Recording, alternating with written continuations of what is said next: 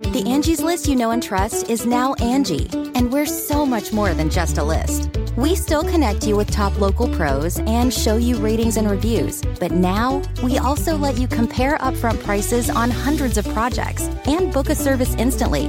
We can even handle the rest of your project from start to finish. So remember, Angie's list is now Angi, and we're here to get your job done right. Get started at Angi.com. That's A N G I, or download the app today. Hi there, it's Julia Louis Dreyfus. You may know me from my podcast called Wiser Than Me, where I talk to older women and get their wisdom from the front lines of life. I was amazed by how many people told me our show made them look forward to getting older, which is why I'm here to talk about season two of the show. Sally Field, Billie Jean King, Beverly Johnson, Ina Garten, Bonnie Raitt, just to name a few. All hail old women. Wiser Than Me season two is out now from Lemonada Media. Achieving a gorgeous grin from home isn't a total mystery with Byte Clear aligners. Just don't be surprised if all of your sleuthing friends start asking, What's your secret? Begin by ordering your at home impression kit today for only $14.95. Byte Clear aligners are doctor directed and delivered to your door. Treatment costs thousands less than braces. Plus, they offer flexible financing, accept eligible insurance, and you can pay with your HSA FSA. Get 80% off your impression kit when you use code WONDERY at Byte.com. That's B-Y-T-E dot com. Start your confidence journey today with Byte. I Seem Fun, the Diary of Jen Kirkman podcast. This is the official. Oh, I started recording too soon. This is the introduction. Hang on, let's see what I've got for today. Just calm your little selves. What what else do you expect, people? But I actually file this in a folder called podcast instead of just keeping it on my desktop. Oh, Jen, sometimes you try to be too organized. Where is it? I should just turn the recorder off. But I already hit record and I don't feel like it. Where is. Okay. We'll just have to find that document later. But uh, this is episode 197. Brought to you today by Texture and Talkspace. We'll hear more about those later. Here's the deal, everybody. I have some ticket count updates. Brooklyn Bell House, Friday, September 22nd. There are only 50 tickets left. Now, the night of the show, usually 50 people come at walk up. So I really wouldn't wait. Go to jenkirkman.com, click tour dates. If you're like, I'm not going to get paid until that Friday, I can't afford to come, there may be a chance of like, we'll hold 10 tickets for the door, but you would still have to get there early. But guys, don't fuck around. Boston, the floor is sold out at the Wilbur Theater. The mezzanine, which is the first balcony, just in case, you know, just in case you haven't lived, um, that is almost sold out. There's rando seats here and there in the back. And then the first balcony and the last balcony, or I guess it's the second balcony, but it's called balcony, that is starting to sell. The first couple rows are gone. So I would not wait either. Now, there's no bad seats at the world, Wilbur. I'm not just saying that. But, you know, once you start getting up there, you do want to sort of sit as close as possible. So if you don't uh, mind, you might you can wait till the night of, I guess. I think it's going to sell out the night of, but it probably won't sell out before. But if it, if it sells out, it'll sell out that day. So I would just get tickets soon. There's a couple hundred left, which seems like a lot, but it's a 1100 seat theater. We've sold 800, 900 already. So don't F around. JenKirkman.com, click tour dates. New York City, there's still a sizable amount left. I mean, look, if we did the show right now, be great. Be pretty full. But come on, sell it out, New York City. Highline Ballroom. That is Thursday night. You guys go out on Thursday nights. It's New York. I see ya. I saw you guys on a Monday night chanting outside Donald Trump's home. Um, oh, it was so great. I'll, I'll talk about it on the podcast. Um, and then, thank you all. Uh, sorry, I'm, f- I'm confusing the podcast with the intro. So go to Jen, uh, Oklahoma City just went on sale a special women only audience show, trans inclusive. All the proceeds that I can do uh, save maybe a couple travel things for me. Um, first class flight and a week at the Four Seasons. Oh, that's all the money. I'm kidding. Uh, will be donated to the local Planned Parenthood as well as the merchandise sales, and there'll be raffles. You can win all kinds of things. So that will be December 2nd. That just went on sale at the AMU Performance Center. It's only about a 250 seat venue. So I don't know, maybe don't wait on that. Tell your lady friends. I'm, this is the only charity show of its kind that I'm doing this year. I just thought Oklahoma City, I hadn't been there in a while. Um, every time I've gone, it seemed kind of dude heavy. And I was like, you know what? This seems like an area where uh, ladies, you know, people like doing in San Francisco. I'm like, San Francisco doesn't need it. We, we got, you know, So before you come here, come there me. If you're within a 60 mile driving radius, I would I would go. Or you know, I don't know, maybe you like to drive for 2 hours, 120 mile radius. I clocked it as a mile a minute. Um so I love you guys writing to me on the I Seem Fun Facebook page. It's the only Facebook page that I check. That is facebook.com slash I Seem Fun podcast. If you want to catch all the back episodes of I Seem Fun, you can get them on SoundCloud. Give my comedy special, Just Keep Living on Netflix, a thumbs up. Give the podcast five stars on iTunes. Write a review. Um, let's make this week's review. You can write, You should have never started recording. My jewelry line comes out September 4th. More details coming. If you have bought tickets to my tour, please take a picture of the tickets or anything you want and hashtag it hashtag JK Tour 2017 because I'm not really checking my app messages lately because it's, you know, it's crazy out there. But I do check that hashtag. So I'll retweet you and the venues really love it. You don't have to put the name of the venue in there. I'll do that in my retweet quote tweet. So please do that for me. Send an email to iseemfun at gmail.com if you want me to answer your question or address something uh, on a future episode. Again, I do those they're not i wouldn't email me a, a, problem you have that you need solved uh, soon. And uh, i'm part of the great all things comedy network. Go to allthingscomedy.com to hear and see other awesome podcasts. Here's this week's episode. I see the fun. I see the fun. The Diary of Jack Kirkman fun hello everybody. I already you already know what episode it is. I said it in the intro. Ugh. don't let anyone tell you dandelion tea is any good. Ugh. it really does have like if you're trying to avoid coffee which i'm not i just felt like making tea and i was like oh i'm out of tea except this. It's like ugh, like if you put you know if you use cream i use like fake coconut milk cream. If you put that in it and some sugar or honey like it definitely feels like a cup of coffee but i just made it black. It's so awful. Why am i i can't drink this shit. I can't who's in charge here? I think i need to make ugh. Ugh why am i ugh. i used to drink this when i had my vocal issues my acid reflux maybe I don't remember it being so awful. Maybe I was so desperate then that um you know, I was like, it's great, I love it. Ugh. Nast E E. I'm just gonna make some black tea. I think I remembered where I have some.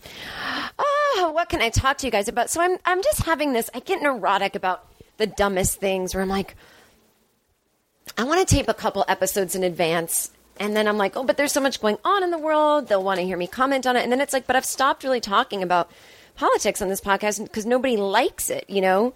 Um, because I want to talk about sort of parts of politics that other people don't talk about, which is my long running obsession with the constant harassment of women and people of color by the Bernie bros. And I know you're not one, but there are them. And if they're not, then they're those weird Russian paid trolls. And then weirdly, people get mad when I say that. I'm like, well, then it, someone's doing the harassing. So it's either you guys or the paid Russian trolls. So you got to admit that they're there and stop being Like, because either you're if the if you don't believe that there's paid Russian trolls dividing the left, which you should, because it's been documented, and even Bernie himself admitted it. Then, if you're saying no, that doesn't exist, and you're saying no, we're the assholes, we want all the credit. So you, you can't you can't have it both ways. Oh my God, this tea I bought in Australia three years ago. should I have that from the Daintree tea from? There's one left from the. Oh, there's a picture of a cassowary on it. Oh, just did my friend Will's podcast, Will Anderson. I was like, I don't think I'm going back to Australia this year either, you guys. I really want to, but I'm just I'm working on some stuff here in LA, and it's just a lot like to go for a month because that's kind of how that festival works. I guess I could ask if I could just go for a week. All this tea is expired. What happens if I drink expired tea? Like, what if everyone just assumed, like, they don't tell you, it's just supposed to be one of those things you know when you're born? That, like, no, no, no.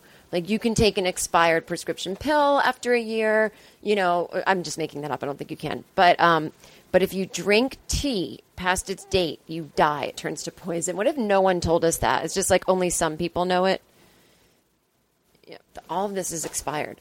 Um, like, yeah, what would happen? Do I want to drink caramel soothing bedtime tea at 4 p.m.? What if I fall asleep? I have been having the weirdest thing lately, and everyone's like, "It's the eclipse," which I don't really understand, but I'm I'm all over the place. But here's the deal: so the the the, political stuff, it's like, look, I'm going to be behind no matter what, right? Like even if I tape it that week, things happen so fast, but also just sort of, oh my god, even all this what? This spray, this cooking spray expired two years ago. I don't even remember. Live? Did I live in this apartment two years ago? I guess I did.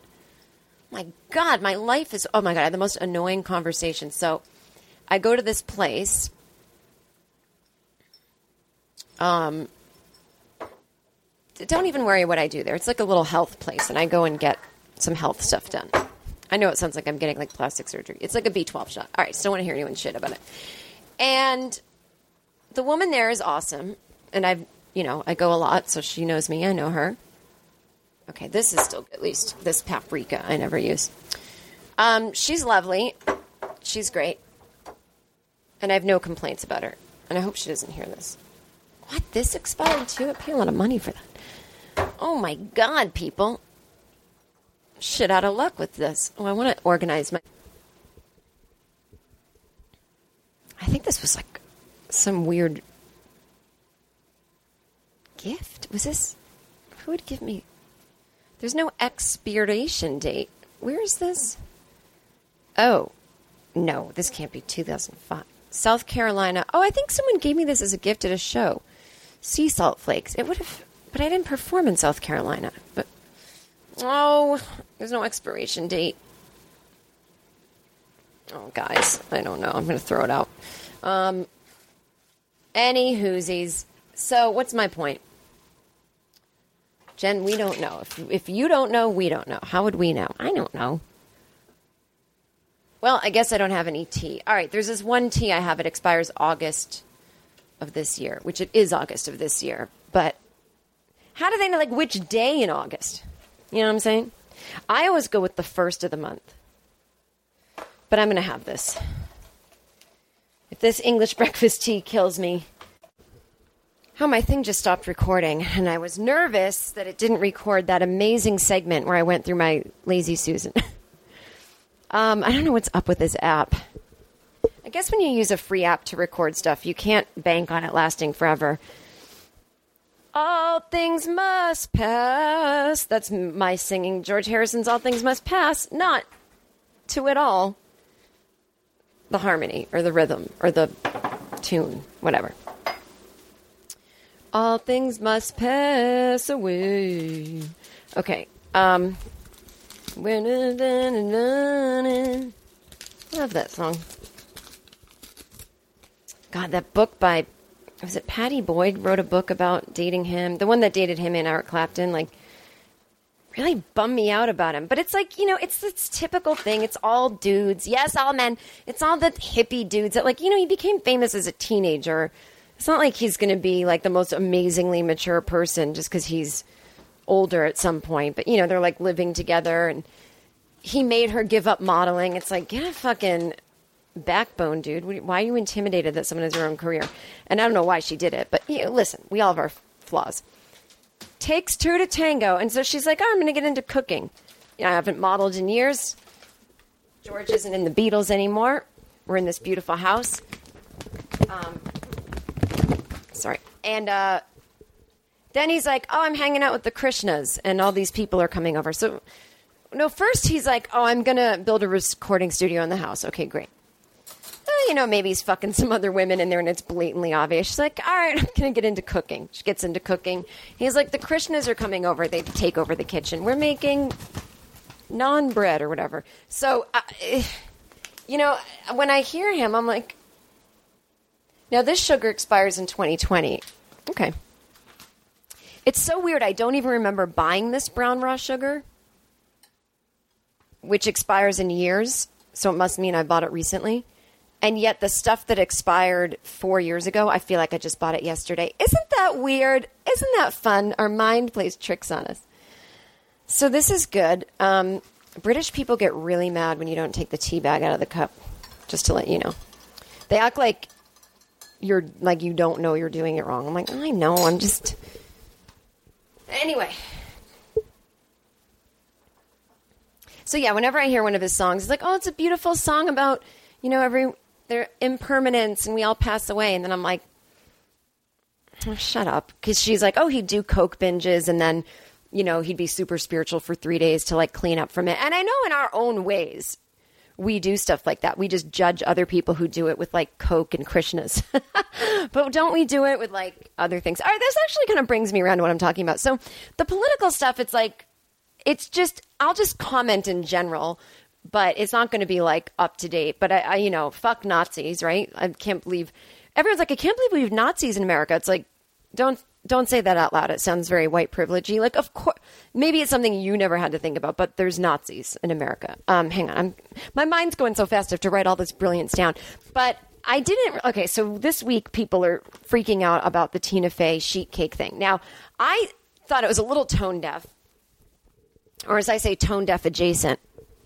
And I found out that all those like uber liberal, well, they're not. They're not more liberal than me per se but those kind of people that harass people on the internet for not being like the purest form of liberal. You voted for someone who has a 401k. Wall Street's bad. You know, that.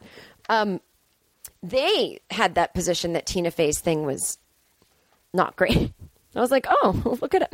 Look at me and the alt left. I know. See, I could get into this. I could go down a wormhole of like people on the left called the people who harassed us the alt left because they would rather have had Trump win than Hillary. And then Trump said alt left the other day, and so now we can't say it for some reason.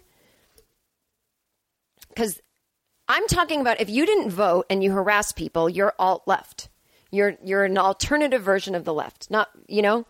And then they're like, one of us died, that girl Heather Heyer. I'm like, don't drag her name into this. She's not in the alt what if you're not alt left, then you're not alt left. If you're just left, then that's then we're not talking about you. But I don't even believe those people doing that on the internet are real. See, this is boring. I don't want to get into it. Okay, but I'm not going to say alt left anymore. I say bro nuts or brocialists or faux aggressives. I didn't make any of that up. I think I made up bro nut. Well, I mean, not that that was hard to make up, but after the donut thing, I don't want to get into it. Oh, anyway, I am taking a stand against Nazis. Um, the Tina Fey thing. Okay, so that's what reminded me of it. Is the uh, the binging the the the George Harrison Coke to Krishnas. Now here's the thing, and this is just me. Like this is what I would say to my friends. This is what I would say to myself. Comedy is complicated and complex, and what sucks about comedy is like my corporation, my production company that I have, which is just me. but you have to eventually incorporate your shit. Um, if you watch my Netflix special, you'll see it says Block of Cheese Incorporated. Because I used to have a joke in my act about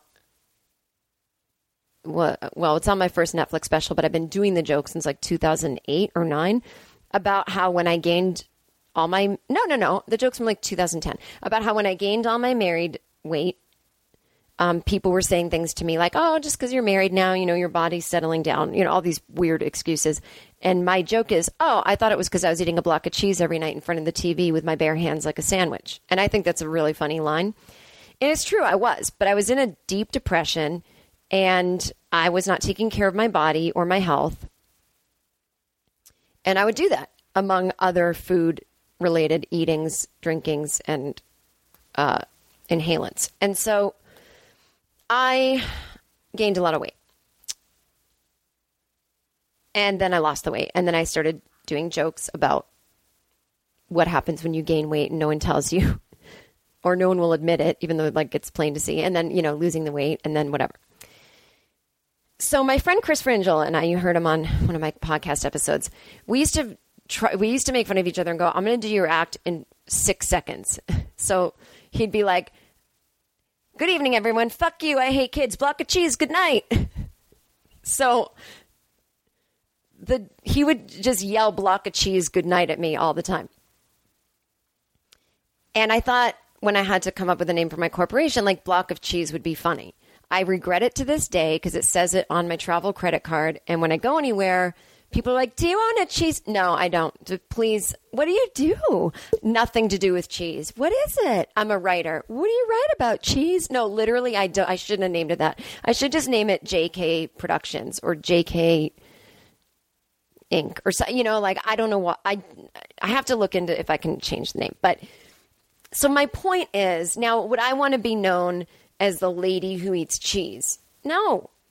I was talking about specific, and then I went, you know, as you know, I'm vegan 100% sometimes and then partial vegan the rest of the time. So it's like, then I stopped eating cheese for all kinds of reasons my voice, the environment, and then sometimes when I'm like, you know, if I'm gonna like cheat, I will eat cheese. You know, if I'm like in a restaurant and there's just like, okay, fine, there's cheese on it. You know, I'm in a different country. You bet I ate cheese when I went to Italy. So it's like, you know, it comes and goes. But for the most part, I'm not like, I get really, I act as though I am a role model or something. Like, weirdly, I don't know why I think that in my head. I know I'm not, but I'll be like, well, you know what? Like that block of cheese joke was really funny and women related, but I just want everyone to know, you know, it's not good to do that all the time. And it was just a very specific time in my life when I did that. So I don't do any more, you know, food related overeating jokes unless there's a reason and I can explain where I was coming from and whatever. Because I, I don't know why I get weird like that. I don't like when someone's like, I'm the drinking person or I'm the smoking pot person. I mean, I have friends who are that, but and there's nothing wrong with it. I just I don't like it for me. So this is good. Now that's a cup of tea. So what's the point? Okay, so the Tina Fey thing. Now, here's the other thing. Then there's like this sort of okay, like I'm going all over the place, but this is how my mind works. So then I'm thinking one episode of Chelsea lately, we had Gabourey Sidibe host. As you know, she is I'm not using it as a pejorative. She is literally an obese woman. Now, um, she a brilliant actress? Yes. Should we be able to watch someone who's obese without being like, I only want to see people that look like they could be in Baywatch? Absolutely. But as much as I know there are thyroid issues out there, and there's like people who just are built to be a certain weight, and it's not, you know, um, the model's ideal, or even like you know, their BMI is higher than it should be, but that's just how they are. I get. But at a certain point, some people, not all, obesity is not just some bad luck. You are putting, so I witnessed her, um, and she was having a lot of like sugary, big, large Starbucks drinks with whipped cream, like more than a few, you know?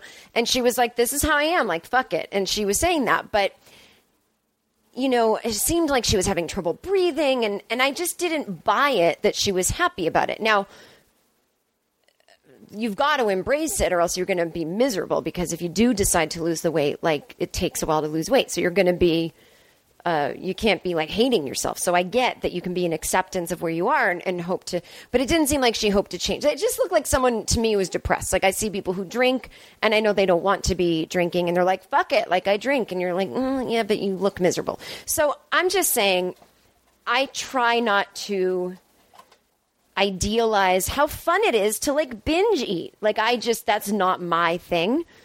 Um, but I do recognize that I did it in my block of cheese joke. But again, I feel like I was very clear. I was unhappy, and that was not that was not the way to handle it, you guys. So there is that. Then there's people unlike Gabby Sidibe who maybe were a little too heavy for a television executive to get excited about them starring in their own show, but in the real world, they're a normal weight, right? Those people have a hard time because they may come from the school of I did eat a block of cheese with my bare hands, but they can't do it anymore because they have to look a certain way on TV. I would put myself in that category. I just had a weight gain recently, and we'll talk about that. So there comes a point where, as a woman who allows herself to binge eat a block of cheese every once in a while, if you're on television more, you actually really can't do that because one binge leads to a couple, and it's hard to get you you fluctuating. It's just you, it's just better to stay away from it all. So suddenly, here you are, a woman who's by no means someone who could I keep saying Baywatch, who could be on Baywatch, is actually as regimented in her diet in a way as someone who is. So that person, if they're going to be honest about their comedy, they aren't the same person anymore who's eating a block of cheese. I count myself as one of those.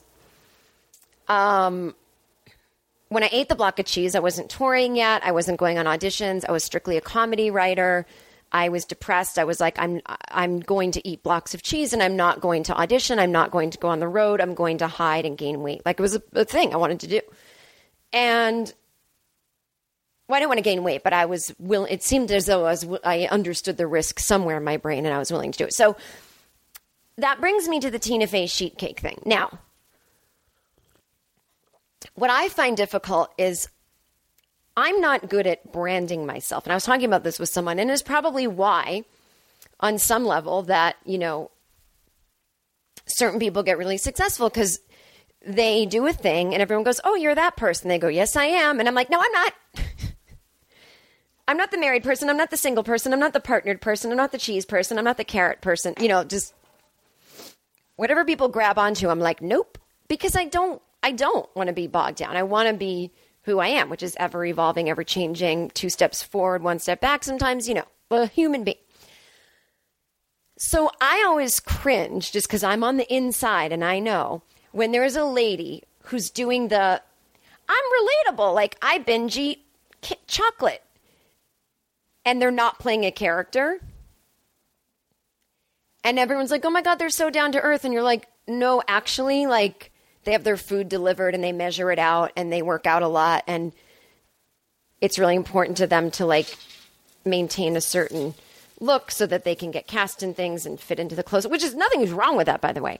But like, for me, the type of comedy I do is like, I will tell you if I'm doing that. And it's like I'm not getting my food delivered, but I will tell you that like yeah, I I am right now like well, I'll get into that later. But but maybe I'm just too honest for my own good. Maybe I'm I'm making it seem like people are stupid and they're probably like, "No, Jen, I know this person's obviously on television. Like they don't binge eat sheet cakes all the time, but I liked the bit because sometimes I do that and then I'll go to the gym for three days. Like, Jen, we all do it. You're not they're not being dishonest. So I don't know what it is that just I get annoyed. Like, so my point is, if Gabourey Sidibe did that bit and she was like, "I'm so depressed," you know, I'm gonna eat a sheet cake, I'd be like, "Well, yeah, you you are."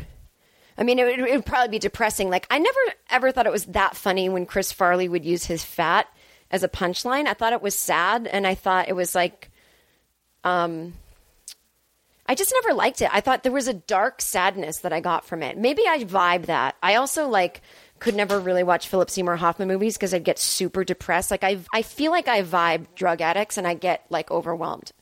That's a whole other story. So anyway, um I what's my point? So when someone's eating a sheet cake, and I know that the opposition to her bit had nothing to do with if she authentically eats sheet cakes or not. But it just, I'm too inside baseball to enjoy comedy on any level. So when I see that, I'm not even thinking first thought about, wait, is she telling us to stay home and not stand up against Nazis? Is this white privilege comedy? Blah, blah, blah. I'm like, oh, she doesn't really eat sheet cakes. And there's no fucking way that's really not like a vegan one or a gluten free. Like, no fucking way. She works way too fucking hard to have come from who she was before she was on camera to the, the on camera person. This is all like stuff that's readily available to you, but I also know it from the inside. And it's like, there's no way. And I know she's trying to be the like, I'm in my sweatshirt with my glasses. And I'm sure she is like that, but like, she doesn't live like that. Obviously, like, I don't know what I'm saying. Do you know what I mean? It, it's like, I don't know. I don't know what my point is. I'm not saying she's phony. That's not what I mean. But I'm saying that she's not sitting around eating sheet cakes. And I know that wasn't the point. I know people are like, no, Jen, we know she's not. But so if you're really not, then I'm like, well, then why do a bit about it? Like, that's how crazy I get. And maybe you're like, oh, no wonder you're stopping yourself in life. I just hate inauthentic stuff. And so if it even reeks of like, if it reminds me of someone else that's inauthentic that doesn't really drink, I'm like, I'm losing my shit here, you know? I don't know why. Obviously, the sheet cake thing is funny. I'm someone who watches her weight and is really concerned with not going back to what happened and with, you know, being able to just like seamlessly travel and not, you know, I like to be a little underweight when I travel so that when the weight comes on, it's still okay instead of like just at the border and then I travel and I gain more weight and I'm bloated and I can't put my pants on at the show. Like it's a big deal, you know. Um, you know, if you're like, you have a pair of pants and they fit exactly, imagine getting on a plane like four times in a week and eating salty food or just like not having enough sleep or whatever, being dehydrated. Like you're going to bloat. And now you're going on stage in front of people and you've got like a poofy stomach. Like it's just so I'd like to be, oh, the pants that fit just right. Maybe they're a little big. And then by the time the, the that week's tour is over, they fit exactly instead of the opposite. You know how sometimes like, and this is someone who has gained, how much did I gain? I gained over 50 pounds. And in a certain sense, sometimes seven pounds overweight can feel worse than 50. I will say that once I was 50 over, I'm like, well, this is my weight. But when you gain seven on a smaller frame and your clothes don't fit, and you're like, well, I'm not going to buy all new clothes for seven pound week, and I just have to lose the seven pounds. It's like maddening until they're off, and that's where I am right now. Um, it feels like you are much bigger than you are, and it's it's it's really annoying. So, and men and women. I'm not, it's not just a woman thing. But anyway, so I was all up in my own arms about the sheet cake thing. Like, I'm so sick of this women binge eating, drinking comedy. By the way, again, I've totally, like,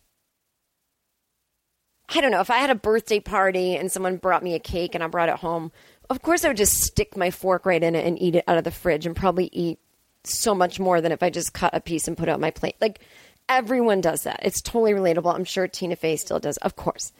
I just I don't know what my problem is. I'm just telling you that these this is what it's like to be inside my head. Now I didn't even watch the whole thing because I don't find anything funny. You guys have to understand. I like David Letterman. I like Norm Macdonald. I liked uh, the show Baskets. Um, I like Maria Bamford. Uh, I liked Dave Chappelle a lot. I'm not too hot on his newest stuff. Um, Chris Rock, I don't know his new stuff. Um, there's probably a million women I'm forgetting, but and then like I don't like Saturday Night Live. Like I did like the Melissa McCarthy podium thing, but I saw it once. The one where she like started driving it into the press, that was funny. Didn't need any like I get it. I saw 30 seconds, funny, goodbye. Like I saw all of them, but I was like, yeah, I get it. I've seen it. I enjoyed when she physically rode the podium through the streets in New York. I was like, that's fucking amazing. And then you add on top of it, like, this is a woman playing Donald Trump's press secretary or whatever he was. And like that demeans them in a way that a woman's playing them and like this is really going on in real time. Like all that makes it just twice as brilliant to me. Okay great. But i'm not like i've never seen half the tv shows that everyone watches that my friends made and star in or people in my peer group. Anyone that's famous that started after me you can bet i don't watch your stuff. Like i can't. I get jealous. I get in my head um, i just prefer blinders on and i have like the cheesiest taste in comedy like I just do, I don't know. I don't know how to explain it. Like I'm watching the new I mean not that this is cheesy, but I'm watching like the trailer for Marlon the sitcom and I'm like I fucking love this. I think it's so funny. And then somebody would be like have you seen blah blah blah and I'm like no. I like I like transparent. I like I like things that like don't make me laugh out loud and then if they do, it's it's just certain stand-ups that I've always loved and then like you're not really going to get me into new stuff but people are always like, "What comedies do you like?" And I'm like, "Nothing. I'm so I'm not a comedy connoisseur anymore. It's just enough already. I get it. Comedy. It's everywhere. Glad you guys like it. I need a job. Otherwise, I don't care." Anyway, so don't listen to me. That's why I don't be like, "Oh no, you have to watch the whole thing." Blah blah blah blah. blah. No, I don't. I got it. I got her point. I know she's not saying stay home, but I felt like this. Okay, Tina. I know you're not on Twitter every second, but that's the new marketplace. That's the new town square. And we love to hang people who should know better, who get it even a little bit wrong. It just happens, you're going to get crucified. So that's what makes me go, oh, I'm watching an out of touch person. And it sucks because we're all going to get out of touch. The more successful we get, there's just not enough time in the day to like do the old stuff you used to do. Like it's all, it's going to happen. And then there's out of touch because like I'm just older and I don't know certain websites or what you know whatever. But I am so paranoid, as you can see the way I talk. I'm like, but, but, but oh, I am so paranoid about being called like not woke or whatever, or racist or sexist or whatever, not intersectional. That if someone said, no, we're into this funny bit that's about like eat a sheet cake and let the Nazis just look stupid, I'd be like, "Oh, it kind of sounds like that white woman thing of like, let's just be silent. Like, no, no, but that's not what the sketch is saying. No, no, I know, but people will willfully misinterpret it or it'll just be that tone deaf adjacent. Like, it's not worth it. How about I do the thing where I'm marching and eating the sheet cake? You know, like, and I just like kind of couldn't believe that she didn't worry about that, or maybe she did and she doesn't give a shit. I don't know, but I was just either way. Like it's just too much goes through my head for me to enjoy anything. I'm just like, I didn't like that, and everyone's freaking out. I'm like, is this what people want? Like, I'm not shitting on Tina Fey. I'm just like, I don't get it.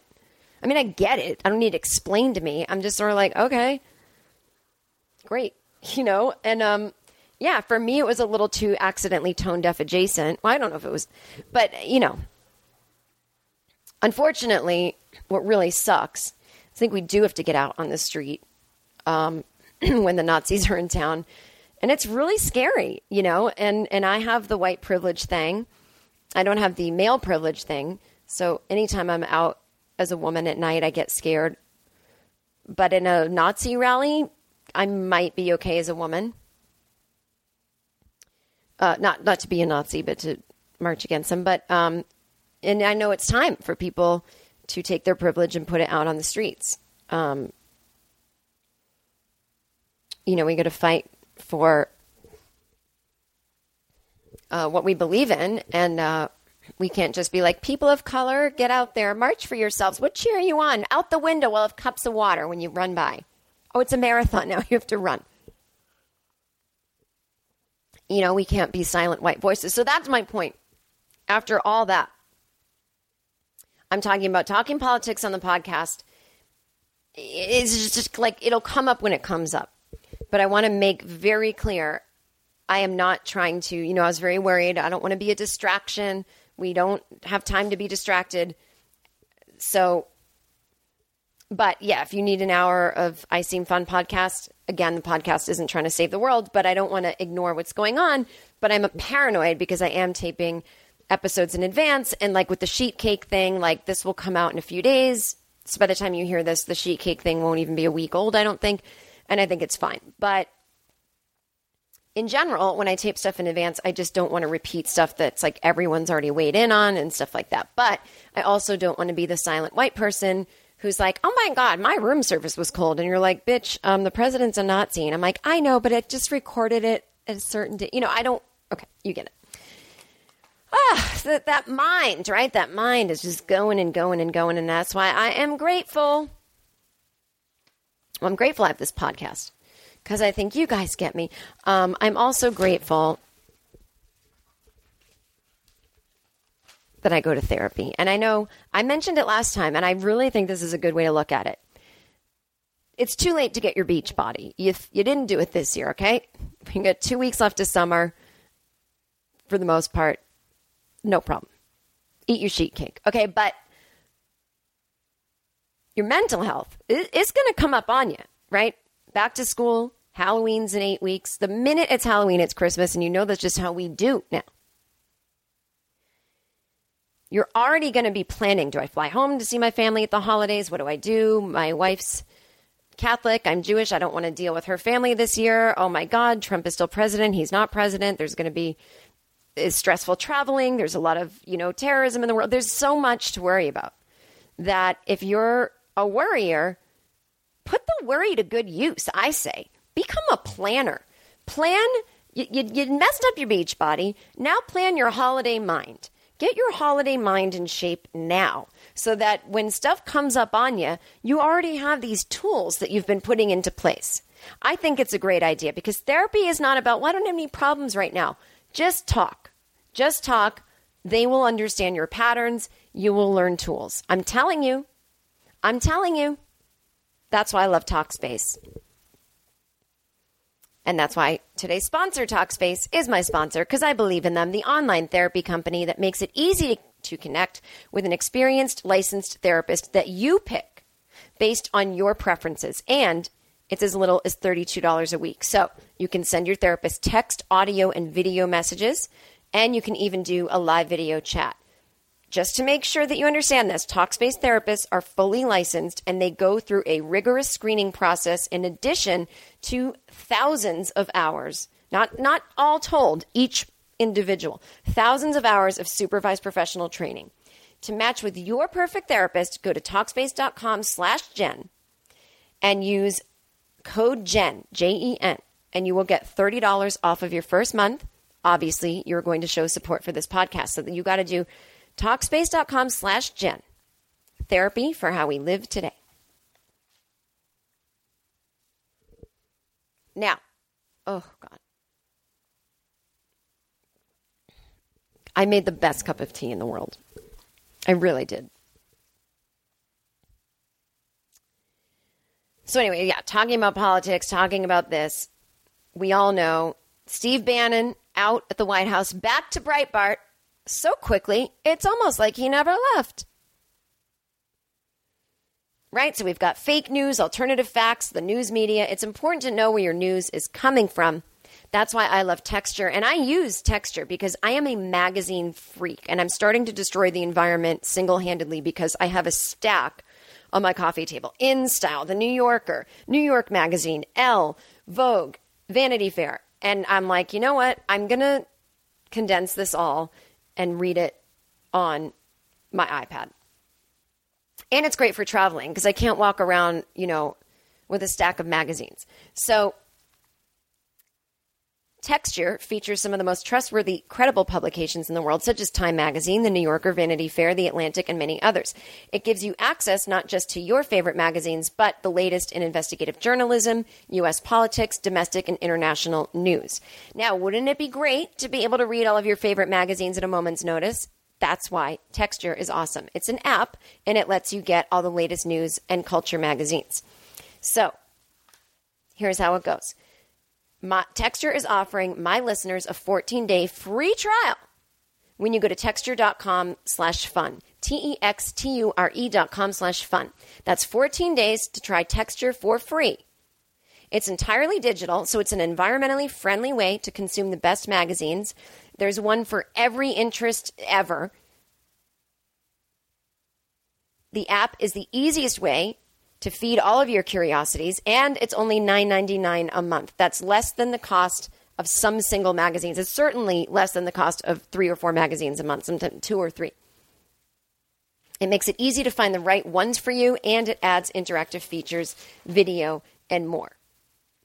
There's so many great magazines out there. You could pick from Sports Illustrated, National Geographic, People, Esquire, Time, Entertainment Weekly, Forbes, Vogue, Cosmo, InStyle, Fast Company, Rolling Stone, Bon Appetit, Condé Nast Traveler, Family Circle, Golf Digest, Glamour, Good Housekeeping, Marie Claire, Interview, Style, Harper's Bazaar, GQ, Martha Stewart Living, Maxim, Men's Fitness, Newsweek, Nylon, Oprah. Okay, you get the point, right? It's searchable, so you can mark what you like, check out bash, back issues. Oh, this is the best. You just go down like, yep, I like all those magazines. Check out bonus video content. They even curate articles and magazines just for you or whoever you're giving texture to this year as a gift. And it was selected as one of Apple's top 2016 iPad apps. Again, start your free trial now. Download the app, texture.com slash fun.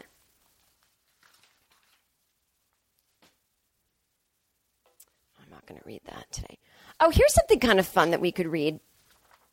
Speaking of uh, apps, um, reading in bed in 18th century Europe was considered a menace to life and property, but mostly to morals. We'll read that together. So anyway, yeah, I gained the weight. I feel like I didn't talk about like. So I'm done with New York. I'm so sad. But as you can see, I was starting to lose my mind. Um, I was in the hotel with the uns uns music. Um, I'm work. I was working on a show that's going to be on Amazon. I believe the pilot. I mean, I watched the pilot on Amazon. It, it's already up. I don't know if they took it back down, but the show is called The Marvelous Mrs. Maisel, and it's about a female stand-up comic who started in the late '50s. It's fiction. It's a one-hour comedy, um, but you know, you could say it's loosely based on the concept of how Joan Rivers was a female comic uh, doing it man style in the uh, Greenwich Village. There's a character played by Luke Kirby, Lenny Bruce. It's such a great show. Uh, brought to you by Amy Sherman Palladino and her husband Dan Palladino. Um, they did Gilmore Girls. Anyway, I was very lucky to get to consult on it as a stand up. Uh, got to write some of the stand up that you see in the show, whether it's the main character or just like, you know, some goofy character that comes in for an episode. And uh, a lot of, I mean, we, you know, uh, we wrote a lot of different things. Um, it was really a wonderful experience. I loved the way Amy works. It's just um, she knows her vision, and it's it's it reminds me of the um, the Buddy Holly story starring Gary Busey, like where he was just like, "There's a sound in my head, and I'll know it when I hear it." And it, it it's like it's just she's known for her dialogue, and it was brilliant to watch her work. And I was at the Steiner Studios in Williamsburg, Brooklyn, where I had an office, and I just became like, listen, there's like Pilates class and stuff right near where I lived, but the hours were totally weird. Like sometimes New York just has these like weird inconvenient hours. Then I had to realize, well, I'm also on a weird inconvenient schedule, you know, like I'm not as freelance as I am here. Like I was working like nine to six or seven, you know, nine, including all the the um, commuting. So it could be nine to eight sometimes. So it's like, you know, sometimes the last thing you want to do is like, oh, if I leave work right now, I can get to this Pilates class at eight. Then I'm done at nine. Then I get home and I want to go to bed at eleven. It's like you just go, oh fuck it, I'll do two workouts a day on the weekend. Then the weekend comes, you're like, I'll do one workout a day. I'll do one workout period. You know, it just keeps happening. And then you get stuck in that New York lifestyle, and then everyone wants to see you. What should we do? Let's get dinner. So there was just, and then you get dinner, you get food delivered at work, and then there's food in the kitchen. And I was just, I went to that little addict brain that was just like, pleasure, pleasure, seek pleasure, seek pleasure. Okay, you don't do drugs, so what? do Food, food, go get food, go get food. You know, it's like then you eat, then you get addicted to it. Then when you eat something sugary, for some reason, you don't feel full. And it's just, don't email me. I know the reason. And then you get addicted. And then there's more. And then you can't stop eating. And then you feel like shit. And then you're tired. And then you're so tired, you want to go home. And then in New York, you get fooled with all the walking, you know? Like when I'm in LA, I might only walk 4,000 steps a day. But I've gone to like a super hard Pilates class a day and I've eaten a third of what I eat in New York. So it's all it's that's better probably. In New York, it's like Oh, I'm writing, I'll drink coffee all day. Who needs water to flush out anything? Oh, I walked 10,000 steps today. That doesn't matter. You ate for five people, you know? So I bought this digital scale. I was weighing myself the last two weeks there, and I was like, this scale is broken. There's no way I've gained 12 pounds. And then my clothes weren't fitting in that old familiar way where they seem too tight in the crotch and you can't tell if your butt got bigger or your stomach got bigger. And I'm like, because I'm, at least I'm very lucky. I'm not a flabby person. When I gain weight, I just start expanding like someone's pushing air in me. So I don't look like flabby dabby. I just look wider. It's really weird, interesting. Um, and I'm like, what? Nothing fits. And, and I'm, the scale's broke. So I, I had a one pound weight I travel with those to do little arm exercises in my hotel room, which I didn't do at all. And so I put it on there and it didn't even show up on the scale. It didn't say one pound. Now, I don't know if that is a thing. Like, does it normally show up? I've never tried it. But I was like, well, see, it's not even detecting the weight. So I'm sure I'm not 12 pounds heavier. That was my decision. And then um, I'm one of those people who, when they gain this much weight. Clothes off, I'm fine. I'm like, oh, what a beautiful body I have. You know, thank you, God. And when I'm older, I'll be like, oh, what a beautiful body. When I put clothes on, they don't fit right. And I'm like, I look horrible. And it's like such a bummer. It's like weirdly, I'd rather get on stage and be like, hey, everyone, I'm going to take off all my clothes because the way I look in this outfit is horrific. But anyway, so then I get home and I get on my digital scale here and I'm like, weird, this scale has the same exact miscalculation that that one in New York did. I'm like, oh, Jen, face the facts. So I've got three weeks to get my tour body back. Now, even if I don't lose the 12 pounds in number, I will within six weeks.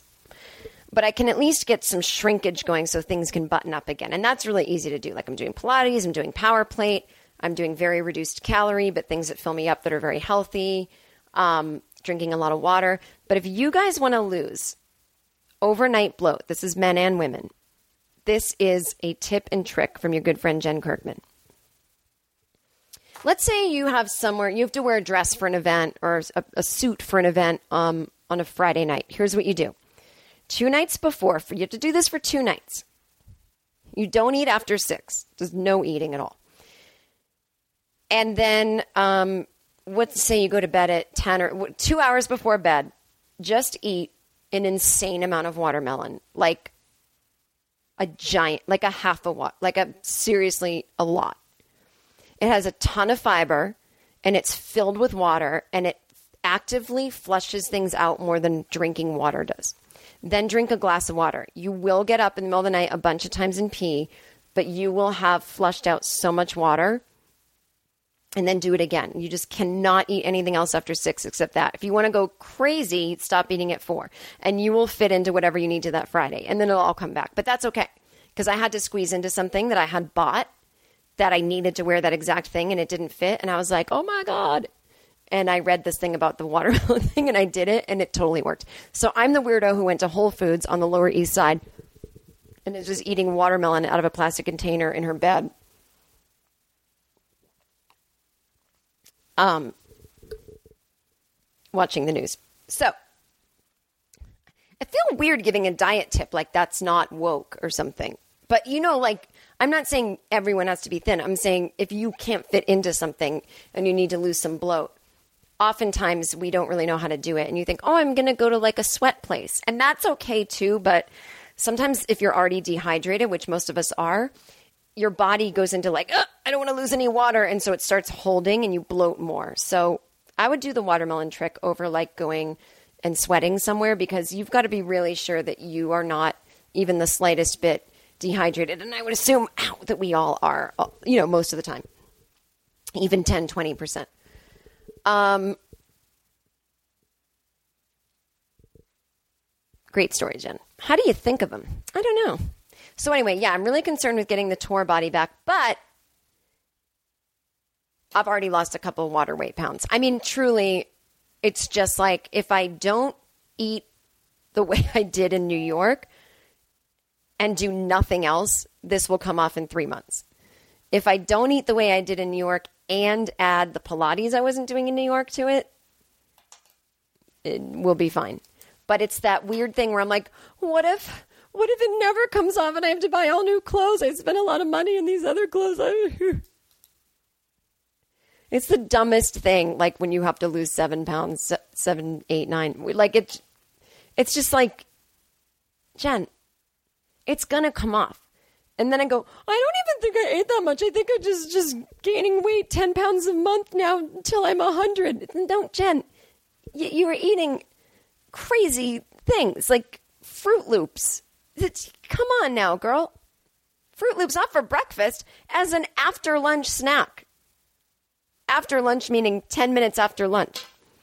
Putting some almond milk in a bowl and eating Froot Loops, and then filling it up again because there's still milk left and then I want more, but there's no more cereal or milk in it. I'll just have a third bowl. I mean, that's me.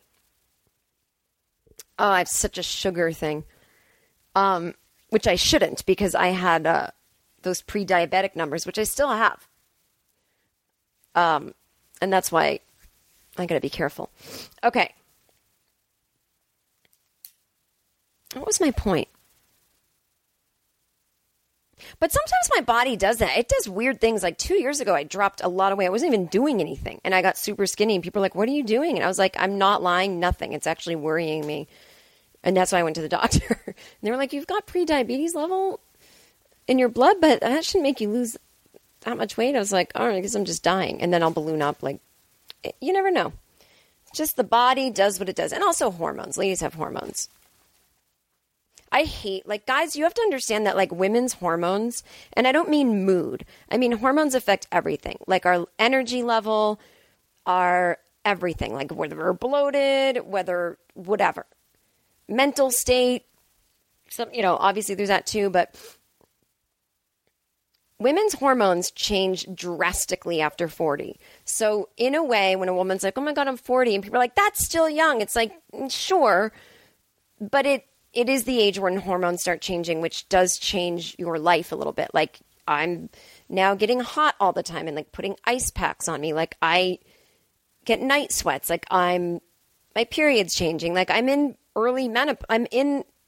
It's not just like you wake up and get menopause one day. Like it's slowly over time you notice this. And so I was talking to this guy the other day who was 59. He's like, "You're not old." I'm like your body ha- do you have prostate issues? He's like no. I'm like has anything physically changed? Like my knee. I'm like yeah i could have that too but i have a hormone thing. So maybe when i'm your age i'll have a knee and a hormone thing. Like women go through a 10 year period with their hormones that makes them feel so different than they felt when they were younger. So please dudes do not tell a 43 year old woman that she's not old because even though it's not old i feel drastically different than i did at 35 so please and actually, in some ways, I feel better because 35 was when I was eating blocks of cheese. So, anyway, just how about dudes just shut up? Oh my God, misandry. Oh, let's talk about the ghost story guy on Twitter. Okay. Okay. Oh, so I was telling that story about the B12. Remember, I said time goes by so fast because I was looking at my spices. This is what I meant to say. So, the woman in the place I get my B12 shots, she left and had a baby sometime I don't remember when it was. And she wasn't at the place for like three or four weeks. And I've been away. So the other day I walk in and the reception person was like, I think the nurse lady is at lunch. And I was like, oh, okay. She's like, I'm not at lunch for Jen Kirkman. She's like, get in here. You know, and she's giving me the shot. And um, she's like, oh, so I'm going away this week. And I'm like, are you taking the baby? And she's like, yeah. I'm like, oh, wow. I'm like, are you still breastfeeding? She's like, no, the baby's like 10 months. I'm like, 10 months? I go, wait, what? I feel like it was just a, God, I thought you just had her two months ago. Oh my God, time. And she goes, I know. I mean, I have kids. So when you have kids, time really flies. I'm like, why would you say that? I just said that time flew for me too. So what is, like, it's not, not flying faster because you have kids. Like, I just said the same thing. You don't have to be like, because I have kids. Like, stop it with the because I have kids. Time flies for everybody. We cannot get over oh my God, it's September already. We can't get over it. Time is flying. As you get older, your perception changes. It's not the kids, it's a whole other thing. I know I'm getting mad. Okay, great story. One of your best. Oh my God, there's so much to talk about. I think you guys are going to like my merchandise on the road. I have a bumper sticker. It's like it's not imitating those little families that are like four kids. It's it's just a bumper sticker that you put on the bumper, not the window. I mean, you could put it anywhere in your notebook, and it's a little stick figure that just looks beleaguered, and it just says, "I'm a soul trapped in a body," which is from my stand up. And then I have pins that are going to say child free by choice. One's sort of like a Sex Pistols looking pin, and one's like a groovy 70s looking writing. And then I have a tour poster, an original one that's being designed. Well, it's not a tour poster, it's a poster um, by this guy, Barry, who's great. And it's based on my act from Netflix. And it's a woman, and she's sitting cross legged meditating, and she's giving the middle fingers. And it says, I meditated today, motherfucker. But there's an asterisk so that you don't have to have the word fuck hanging wherever you hang it. And actually, I was to go with motherfucker, and I looked at it and it wasn't funny. Like it did. And then when I, I said, do a version with the asterisk, and I was like, oh, that's funny. It like looks funny. So those are the things I'll be uh, selling on the road after my shows. So um, yeah, maybe you'll like them. I always like doing merchandise. People always do T-shirts. I just think that's such a pain in the ass, and people get mad if something doesn't fit, and you can't try it on there, and then you feel ripped off. It's just like I hate the T-shirt game. I really do. So I just feel like you know what you're getting with a bumper sticker, a pin, and a poster. You know, I'm not saying you have to get all three. You should. Um, and then the people who are doing my OMG VIP event, they get their own separate merch. So if you think about it this way, each show you can pay $50 extra, separate than your ticket, to upgrade. It's not VIP seating, it's just a VIP meet and greet. They say VIP because that's the name of the company. And so you'll get like, you know, half hour before the show, there's like a little meet and greet. You meet me. Hello. Hi. Hi, fans. And we do like a professional photo that they take. You get a laminate. We can do a selfie as well, obviously. And then you get free merch. So it's like the ticket price of the meet and greet also gets you stuff that other people can't get. So it's like a tote bag that has, and it's like the good sturdy kind, and it says it's the same thing, the little stick figure that says "I'm just a soul trapped in a body" tote bag. Then you get a tour poster that's not the meditated one. This one no one else can get. It's a picture of me um, with the over forty necklace. This is all new material, girl 2017, with all the cities on it. So you get one of those, and I can sign it if you want. Then you get your signed picture with me, and then I forget. I think that's it. Um, so you're getting that for 50 bucks. But th- those tote bags and the posters will not be available to anyone else. So those are my gift to you. You spend that money, I spend a little to give you those free gifts. Everybody happy, right? Um and the cost of the meet and greet goes towards these people doing my merch for me on the road and being my security and being being my everything. So so far people have been really positive about it. I thought people would be like, fuck you charging, but I mean, it makes sense and it's going to be super profesh and you're going to be you're going to be the best treatment, the best people, believe me. Oh my God, the President Show is so fucking funny. I can't get over it. There's a lot of female writers. What's it like to be a woman in comedy? Um, on the show, which is amazing. Anthony Atamanuik, who plays Trump, dear old friend of mine from Emerson College. Actually, I'm friendlier with his mom, Marlena, who she's on Twitter, but she's private and it's not her real name. But she was my dance teacher in college. She was the one that studied with Fosse. I took Fosse dance from her in college. She was a dear friend and taught me about meditation and yoga and like essential oil. She was the best. She was a total mentor to me. And I'd go to her house for dinner, and Anthony would come home like, "Hi." I'm like, "Oh, hey." We're not friends. I'm friends with your mom. Um, and she's the best. Anyway, so yeah, and then Anthony started doing. He and James Adomian started doing Trump versus Bernie, and they did it like way before, way before Bernie got the popularity he did, and way before Trump became the nominee. they would debate each other, and they started doing it at UCBLA, and they would just do it around, and then it got popular enough that they went on tour, and then obviously those two characters in real life became uh, famous, larger than life people. The actual Trump, the actual Bernie, and they got to do it on Howard Stern, which was awesome. And then Anthony got his own show called The President Show, which is awesome. And um, his impression of Trump is so spot on. Just the way he does that voice that he goes into when he gets. Oh my God, it's so good. If you have time, watch the. Um, Well, you know what? Maybe I'll just play some of this clip really quickly, just in case you haven't heard of it. Because there's this, the first episode, he's playing Trump, and Trump has to go um, do a tour of New York to like show his viewers, like, this is Trump's New York, and he's being kind of a brat and he doesn't want to do it. And he's sitting on a um, stoop eating fast food. And they're like, come on, you have to like film this. And he's like, no. And then he hears the sound of a truck and he goes crazy. And so, hang on. I just want to, it's really funny. I hope you'll enjoy it. Sorry. Oh boy, oh boy. Oh boy, oh boy. So he's running towards a truck, like honking with his arm. There we go. Yeah, honk honk. Honk honk goes the truck. Honk honk goes the truck. Honk honk goes the truck. Did you guys truck goes honk honk. Did you see that? Did you see it? Unbelievable. It's so crazy. And you see how it moves big trucks, big wheel, and the big wheels go around. And then when you pull on the horn, the horn goes crazy. and the truck's so unbelievable because it's a tremendous truck. I wish we had a bigger truck. Wouldn't it be great if a big truck came? Like a big truck, big 18-wheeler truck. And they're all down. And then a guy showed up, and he was a macho guy. And he drives the truck. And then I get to drive the truck, and I get to go all the way down, and I drive it right into the river. And then I drown in the river, and I feel the water seeping over me. And then the air leaves my lungs. And in the moment where my body starts to react and wants air, I let go. And when I let go, the water fills my lungs. And I'm finally at peace. it's so ridiculous. The show is great. Um, anyway, all right, let's read the article about reading in bed and then we'll get the fuck out of here. How's that sound? How that sounds to you. And then we have so many listener emails. Maybe I'll just do a listener email episode. Oh, so this weekend, um, when you're hearing this in three days, I'm leaving for my silent retreat.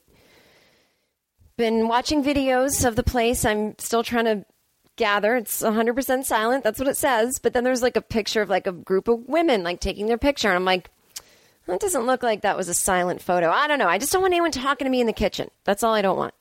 Because everyone like keeps their food in the same kitchen. And yeah, so my birthday's August 28th, but I will not be, I don't think, look, there's, I don't know if there's Wi Fi, but obviously like my phone will get the internet. I don't think it's like they don't tell you not to be on electronics. I bet there's not Wi Fi. I don't know. Who cares? But the point is, you know, I think I'm not, I think to get the benefit of a silent retreat, it might be cool to not be online. But I think if I do go online, maybe I'll look at the silent retreat this way.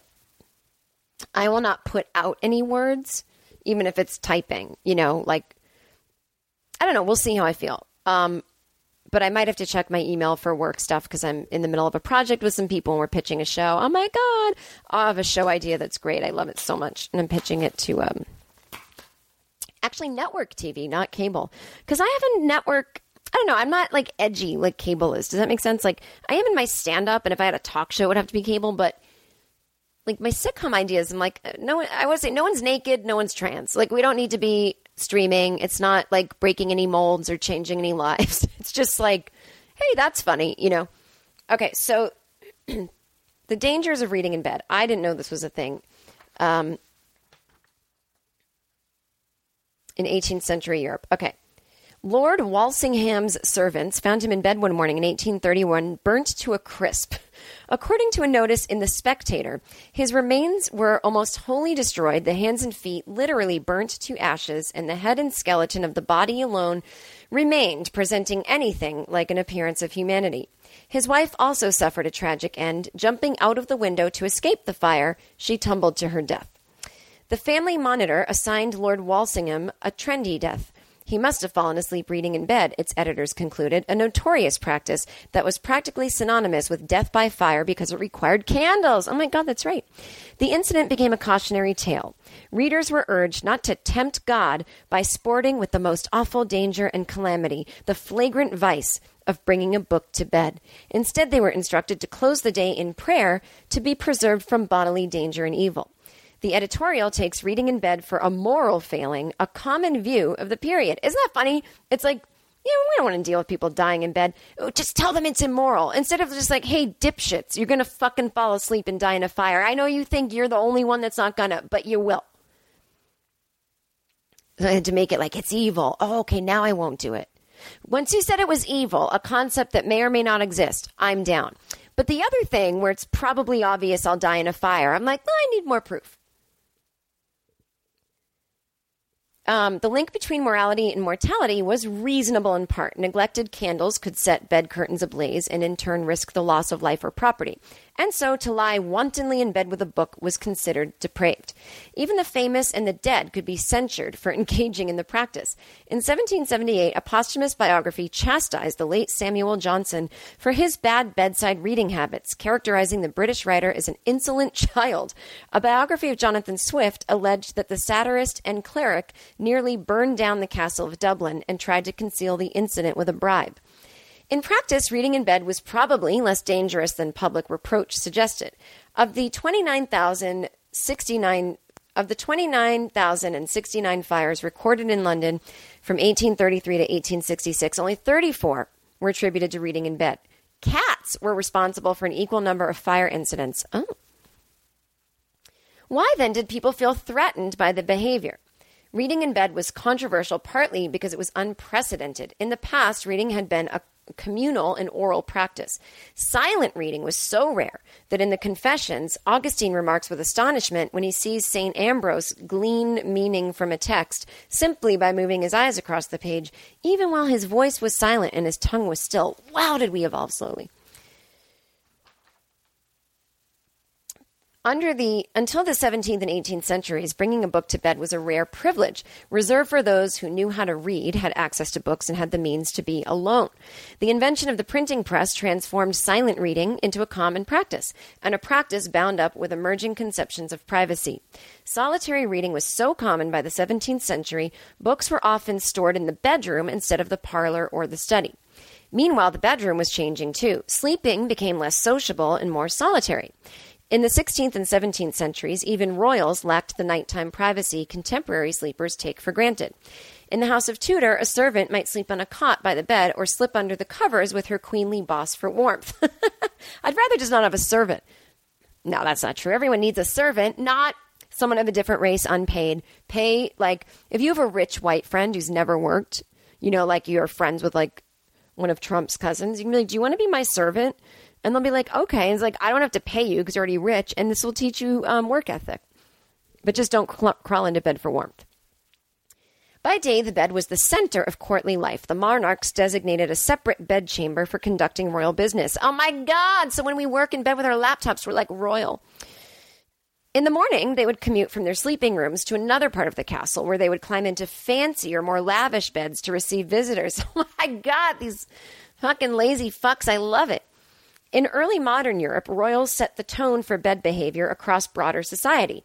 Modest peasant households com- commonly lived out of one room.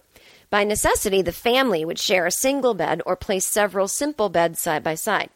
In larger bourgeoisie homes with multiple rooms, the bedroom also served as the central family gathering place. The four poster canopy bed was invented during this period, and with it, the modern notion of privacy. In a busy one room household, drawing the bed curtains closed was a rare opportunity to be alone. And being alone created dangerous opportunities for transgression.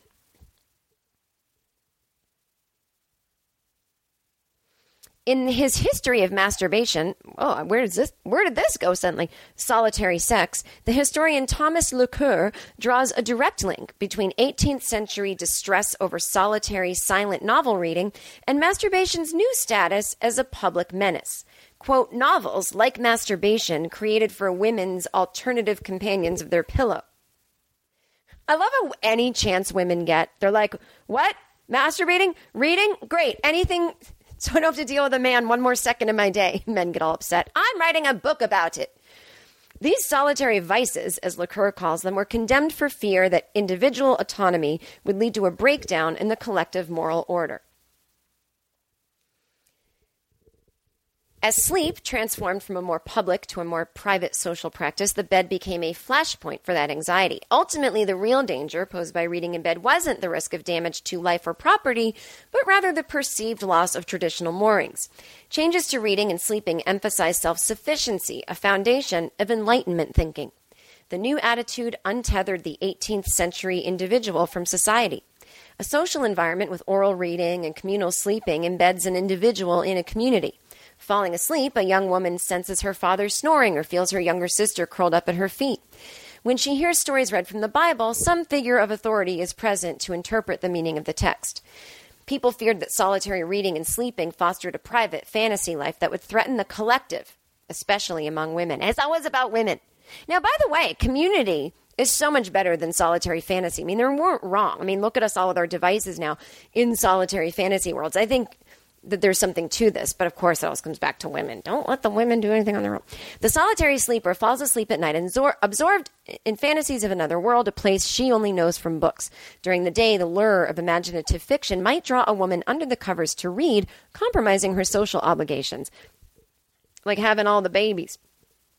The celebrated soprano Caterina Gabrielli was presumably reading one such novel when she neglected to attend a dinner party among Sicilian elites at home of the Viceroy of Palermo, who had been intent on wooing her. A messenger sent to call on the absent singer found in her bedroom, apparently so lost in her book, she'd forgotten all about the engagement. She apologized for her bad manners, but didn't budge from bed. Moral panics accompany periods of social transformation. The internet, which has upended the way people read and communicate with others, is the contemporary world's version of the novel. Yeah, we know that. Um,